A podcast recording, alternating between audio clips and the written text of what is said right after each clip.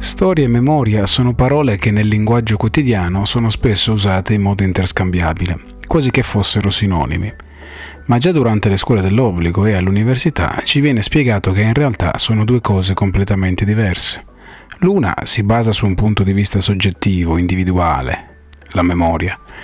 L'altra, la storia, invece, cercando di ricostruire i fatti nel proprio contesto, prova ad offrire un punto di vista terzo, empiricamente più obiettivo. Se tutto ciò è incontestabile sul piano formale, su quello sperimentale la questione si fa più complessa e complicata. Qui infatti le linee di demarcazione che separano memoria e storia sono meno nette e ben definite di quel che si potrebbe pensare. Spesso i tratti si fanno più sfumati, sfocati, spesso confondono, ma questo perché, a differenza del piano teorico, nella pratica memoria e storia comunicano su più piani, semplicemente perché la storia non può fare a meno della memoria, o più precisamente delle memorie. Lo storico che tratta di storia contemporanea avrà un approccio interpretativo diverso dallo storico che tratterà di Giulio Cesare, perché la sensibilità personale e collettiva è recepita diversamente sia dallo storico che dai suoi lettori. E questo è chiaro se si tiene in considerazione quanto la storia contemporanea abbia ancora a che fare con noi in termini di valori, storie e idee, ricordi personali, familiari, anche solo con la familiarità del passato, i nostri nonni, ciò che è accaduto loro, o ciò che non è accaduto loro.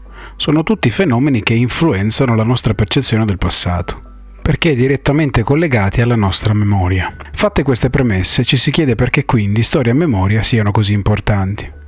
Una risposta, ma forse la risposta per antonomasia, potrebbe essere che attraverso di esse l'uomo cerca di sconfiggere l'oblio del tempo che tutto divora con le sue fauci fameliche e che nulla lascia dietro di sé.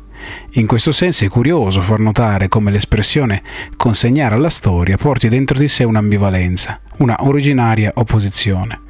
Essa infatti può significare allo stesso tempo salvare qualcosa dall'oblio del tempo che scorre per ridare un po' di luce a quei fatti o a quegli avvenimenti come accade per noi con la Shoah ad esempio, o al contrario lasciarli andare, liberarsi da quei ricordi, da quella di storia, appunto. Per questi motivi storia e memoria sono così importanti all'interno delle nostre società perché esse infatti determinano il nostro senso identitario ed è per questo quindi che la politica usa e abusa di questi due concetti ed è il motivo per cui i totalitarismi hanno sempre fatto grande rumore parlando di storia e memoria cercando di veicolare in questo modo un messaggio univoco e legittimante. Ciao e a presto!